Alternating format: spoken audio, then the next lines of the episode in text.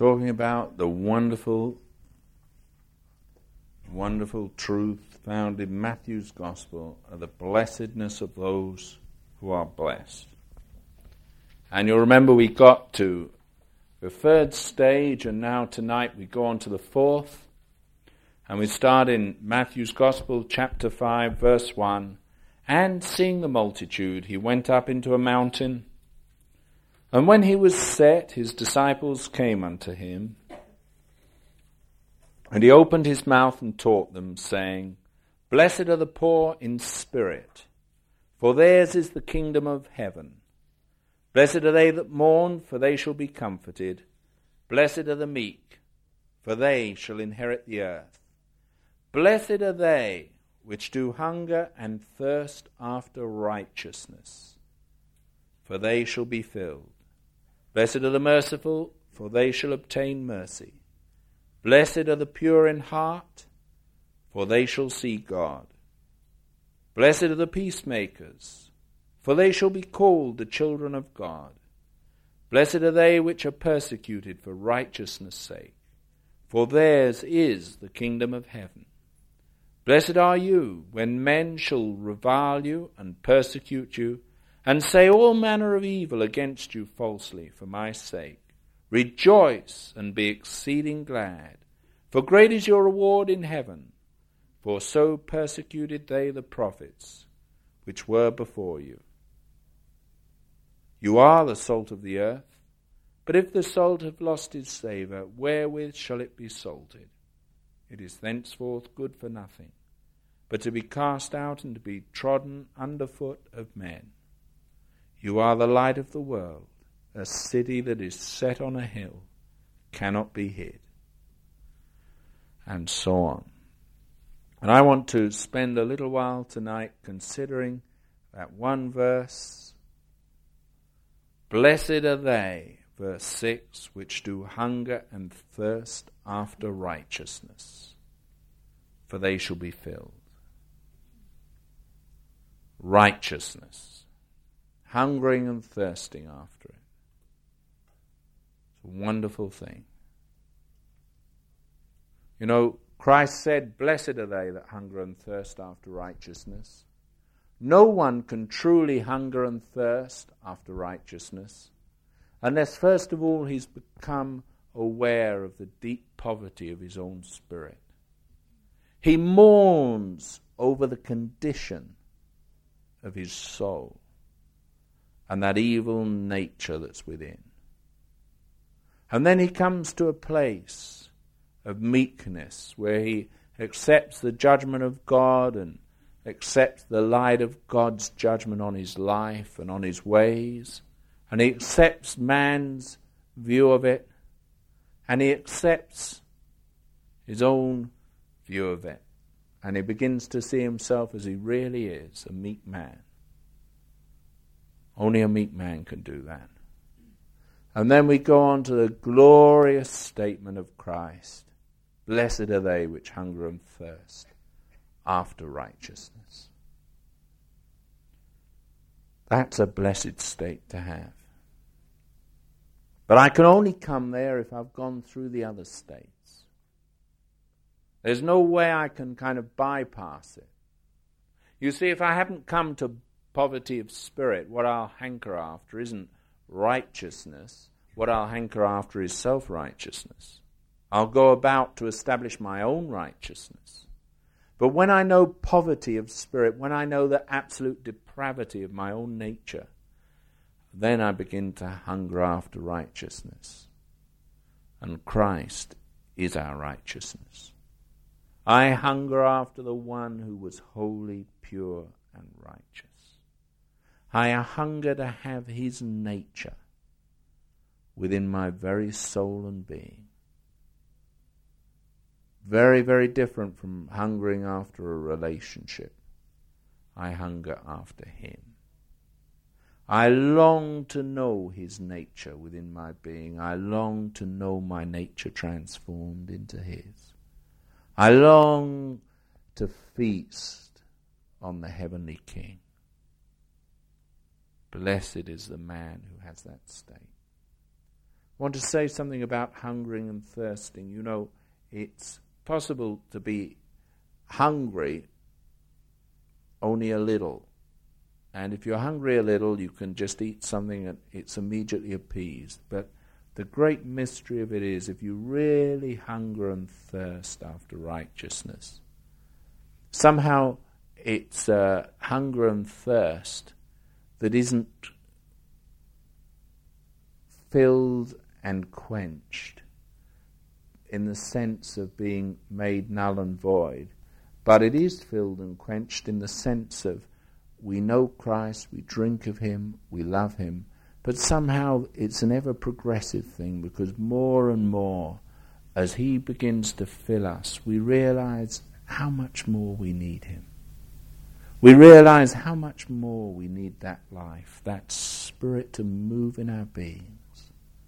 And we realize how poverty stricken we are without Him. So our hunger, which really uh, causes us when we're filled, not to lose our appetite, but to develop it. When you find the love of God that floods your being, well, the moment you don't feel that love flowing in that way, you find a deeper hunger and yearning for it. Somehow it's addictive. There's no way out for those. And they begin to hunger and thirst after righteousness. Now, as I said, you can't come here unless you've gone through the stages, unless you know your poverty of spirit. Blessed are the poor in spirit, for theirs is the kingdom of heaven. You've got to have been there. You've got to too know the vileness of your own soul. And unless you've come that way, you can't, and you come to the place where you accept God's judgment, God's word, and you uh, begin to see that God's will is all that counts, and that brings that spirit of meekness, then somehow there becomes within you that hunger and thirst after righteousness. And all your life begins to get filled with the cry, Oh, to be like thee. Oh, to be like thee, blessed Redeemer. I want to have that Spirit of God. I want to have the nature of God within. I hate my nature. I hate that first birth that came from Adam. I want to know the second birth through and through. I want to know that spirit of life flooding and flowing in my being. That's a blessed state. Is it a state you have? you possess?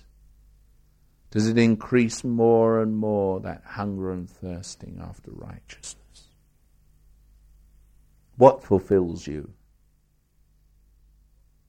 Going to the cinema? Watching the television? Going out for a meal? Or is it somehow to meet with God? Somehow to open your heart and find as you come into His presence that glory.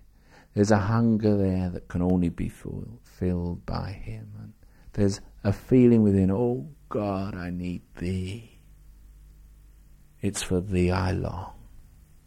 That's the blessed state Christ was talking about. And few there are that have it. Few, few that find that blessed state where their delight is in the Lord, where their whole being lives for Him.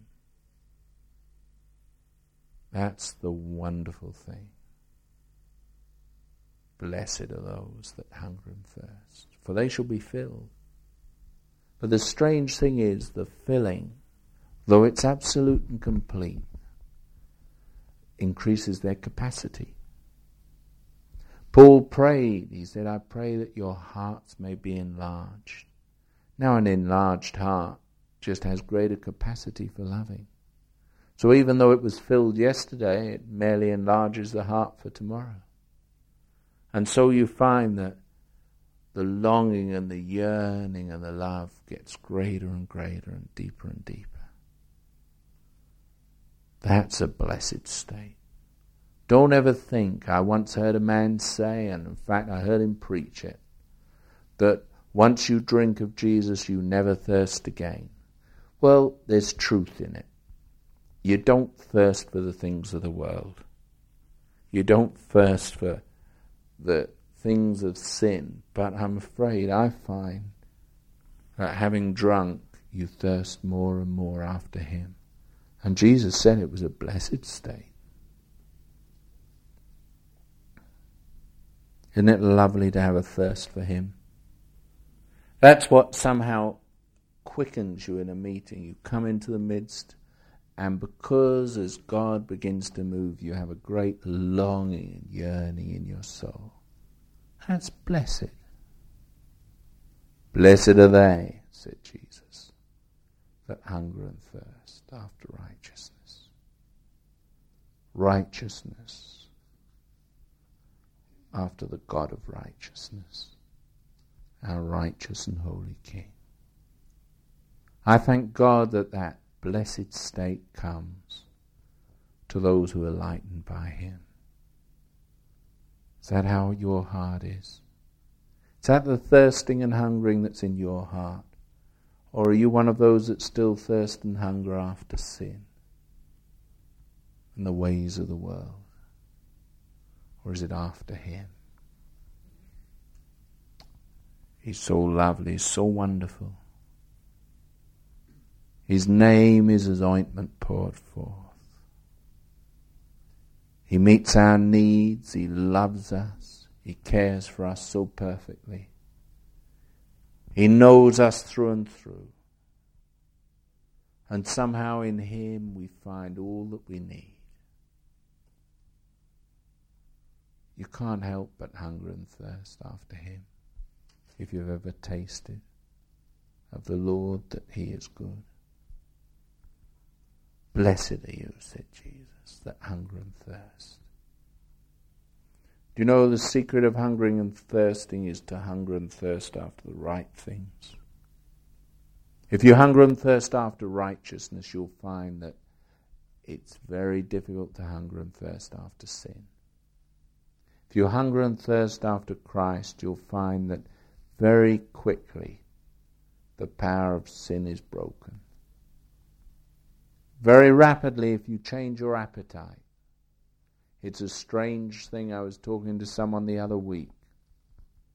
I found it strange in my own life. One day my wife came to me and she said, you know, one morning she commented that I was getting what one might call portly. Uh, she didn't put it quite that way. She said overweight fact, she said fat. And so she banned me from having sugar in my tea. Now, I'd always had sugar in my tea, and it was a strange thing, but initially, when I went without sugar in my tea, it tasted awful. I felt I could never drink another cup of tea. But the weird thing is, and the only time I ever have sugar now is when people make it too strong because I like it weak. But the weird thing is that it changes your taste after a time. And I was surprised a month or two later. I went out somewhere and they put sugar in my tea, and I picked up the cup and I drank some. Ooh, it's got sugar in. And do you know, it's rather like that with righteousness. There's a time, some some way when in your heart it's so pleasant to sin, you know, it's sweet to the taste. And then the Lord comes and He begins to change your whole heart and attitude. And suddenly you take a drink, sin in it. And it's the wrong taste.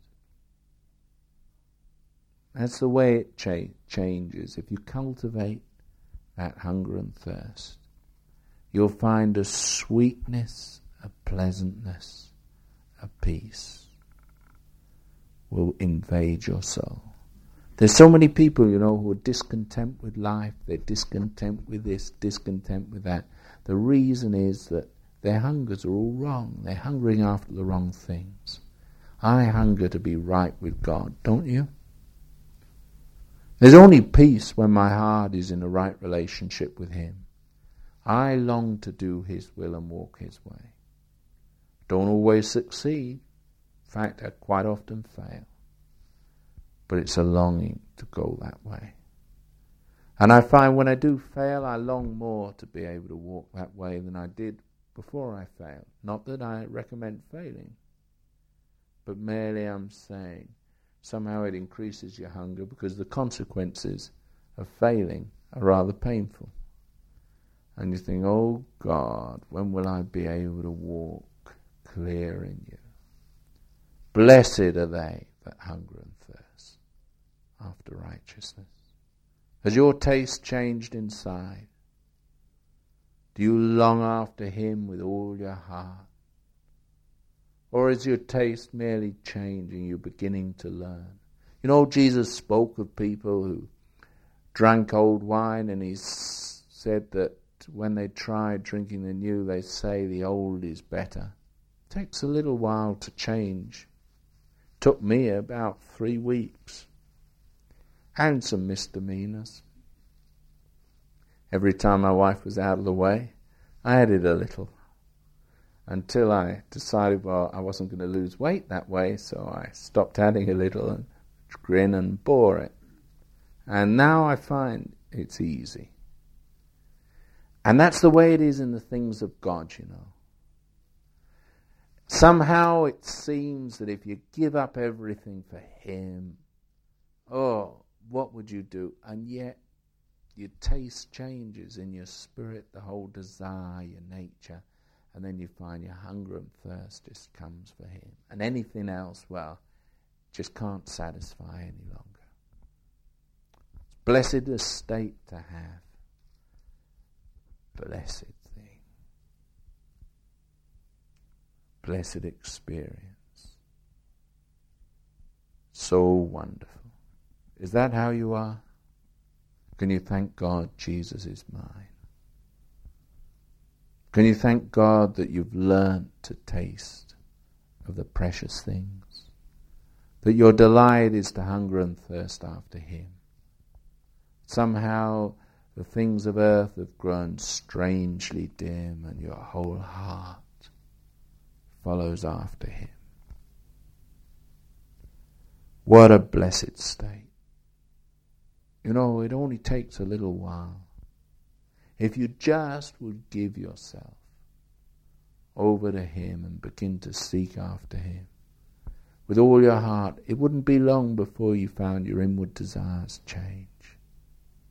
If you allowed His Spirit to flow and you drank of His Spirit, wouldn't be long before you'd find your appetites would change. Yes, you'll have battles. Yes, there'll be difficulties, but oh, how wonderful when you get to the place where the hunger and thirst is so great that all you do is flee to Him. You get consumed by Him, you think on Him, you enjoy Him, you desire Him alone.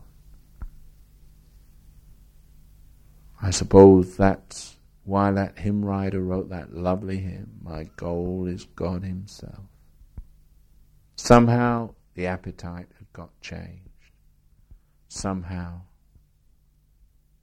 he had begun to hunger and thirst after righteousness. May God bring us all to that blessed estate. May He teach us how to hunger and thirst.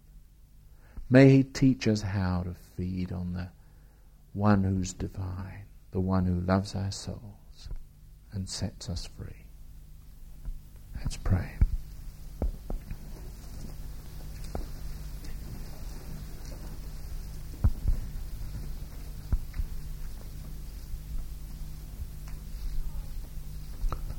Father, we thank Thee for Thy glorious presence, for Your gracious moving, and for Your precious word. Lord, number us amongst those that are blessed with Thee, those that hunger and thirst after righteousness. Change, O Lord, our appetites till we long for thee. Change our desires, O God, till we pant after thee. Change, O Lord, our natures till we're filled with thee. For Lord, unless thou dost come and do that perfect work, we're of all men most miserable. Our hope is in Thee and our trust is in Thee, O God. In your grace and your love and your mercy, move in each one. Lord, let there come such a hunger and a thirst after righteousness that our whole beings will long for Thee, that Thou art all we long for. Let thy love so move within that, Lord, we'll go to no other. We'll drink from no other but from thee, the true fountainhead. Lord, continue your work in each heart. Bless and keep each one. Nourish each one up in the glories of thy word. And Lord, teach us how to walk in Thee, we pray. In Jesus' precious name. Amen.